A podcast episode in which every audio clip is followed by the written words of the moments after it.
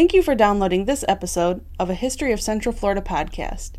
This is the podcast where we explore Central Florida's history through the artifacts found in local area museums and historical societies. This series is brought to you by Riches, the regional initiative to collect the history, experiences, and stories of Central Florida, and the Orange County Regional History Center. I am Katie Kelly, and I will be your host for today's episode titled Rum Runner.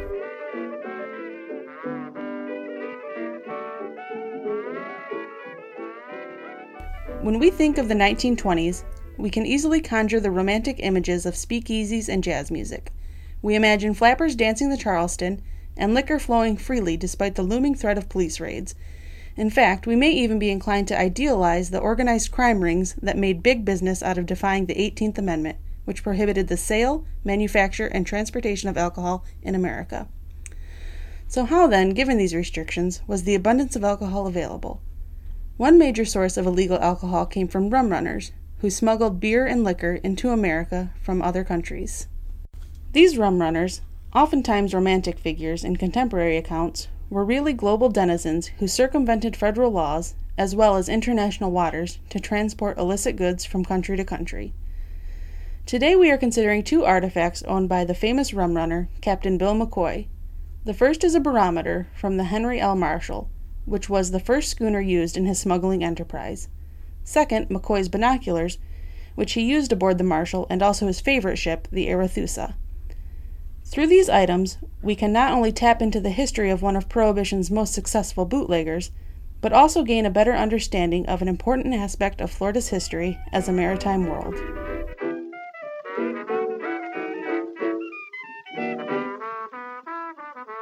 Bill McCoy has become something of a local legend in the Daytona Beach area.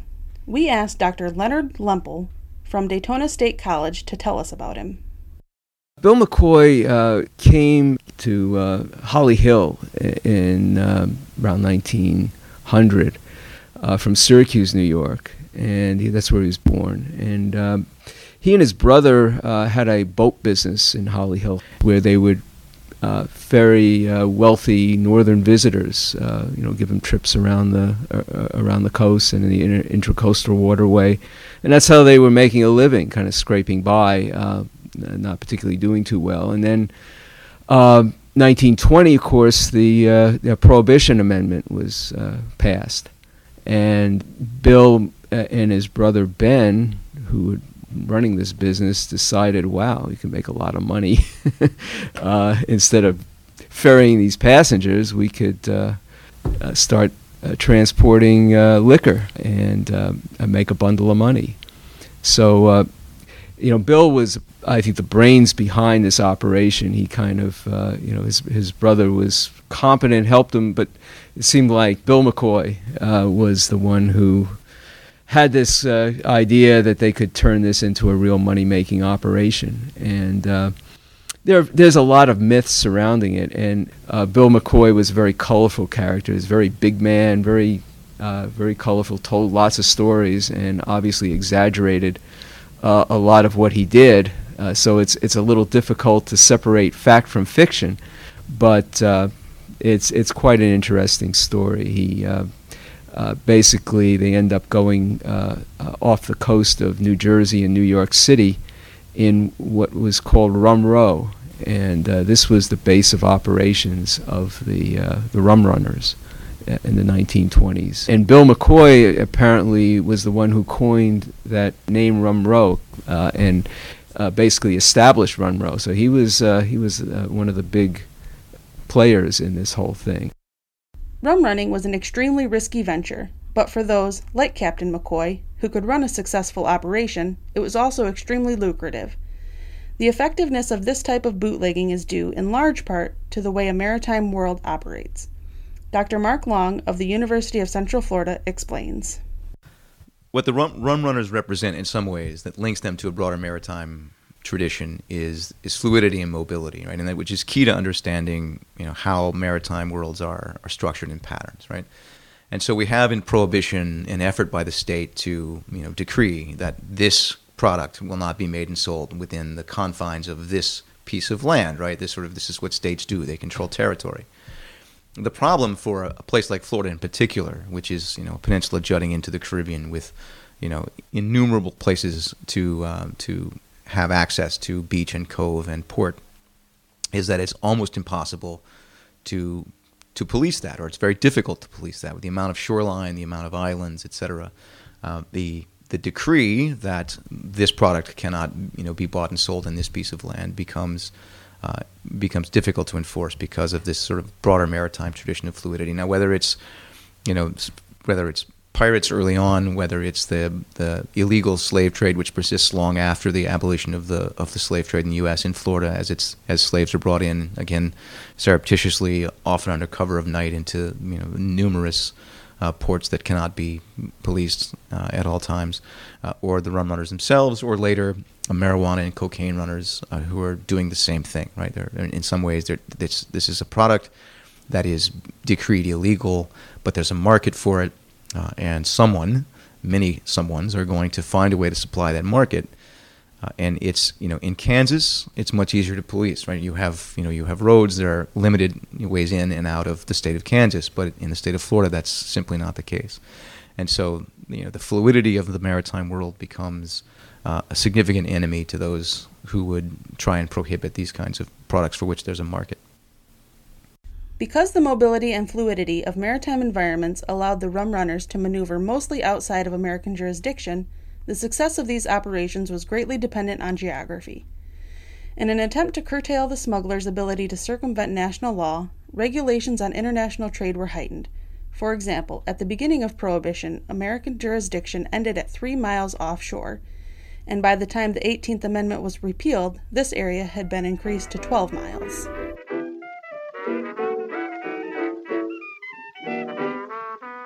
Of course, the rum runners could not completely avoid American legal restrictions, so the ability to traverse these environments with stealth and speed was also tremendously important. The barometer and binoculars we are examining today were both necessary for McCoy's schooners to safely and swiftly navigate Rum Row in order to avoid detection by the Coast Guard. We asked John Beale of the Florida Maritime Museum to tell us more about the vessels from which these artifacts originate. The Henry Marshall is the first schooner that Bill McCoy purchased to rum run in. Um, both of them were bought in Gloucester and Massachusetts. They were both uh, originally built as fishing schooners.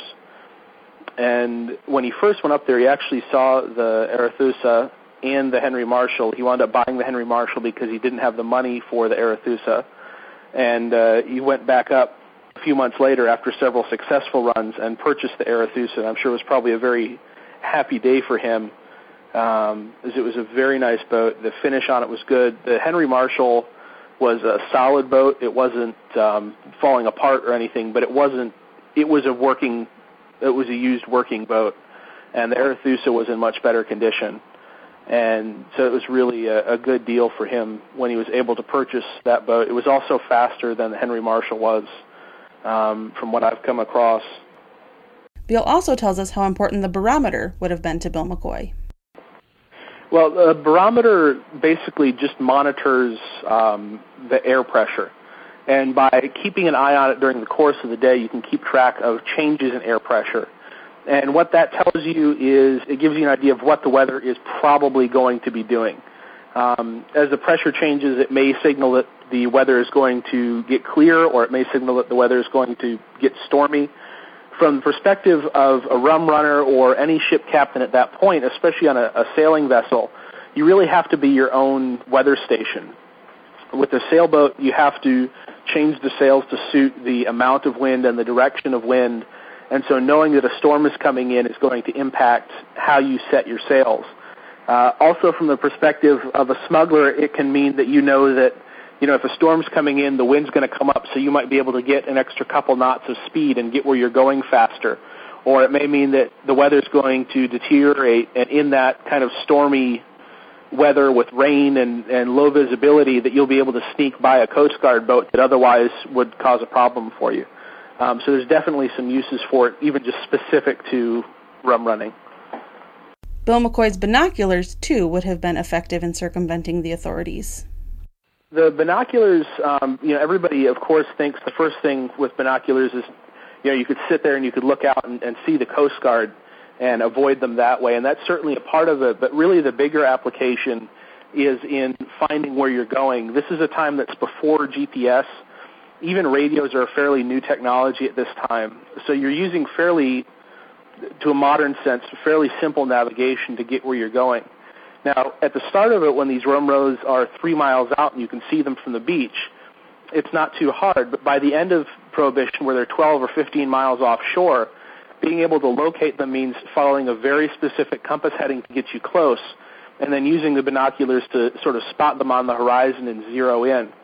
The other uh, kind of unique use for them, obviously coming back into shore, you need good navigation as well, so you don't run aground or or uh, miss a channel or anything like that.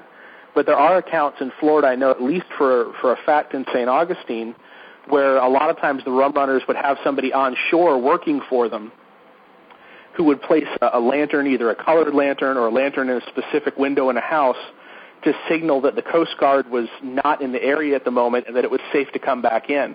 And so having those binoculars and being able to tell that, you know, it's the lantern is in the window to the left of the door instead of to the right of the door so that you know the coast is clear is a, a pretty useful thing. Despite any efforts made to avoid detection, Bill McCoy was arrested in 1923. He was released after only nine months of imprisonment and returned to Holly Hill, Florida, never resuming his illegal activities. While McCoy was not a drinker himself, he did not agree with the prohibition laws and always took pride in his business as a rum runner, particularly in his reputation as an honest businessman. While nearly 75% of liquor entering the country during Prohibition was counterfeit, McCoy's claim to fame was that he always sold genuine product. While in Central Florida, Bill McCoy learned of Florida's peculiar place fixed between numerous maritime worlds. In this environment, McCoy and other rum runners became global travelers, setting their feet and their ships in international waters out of the jurisdiction of the United States.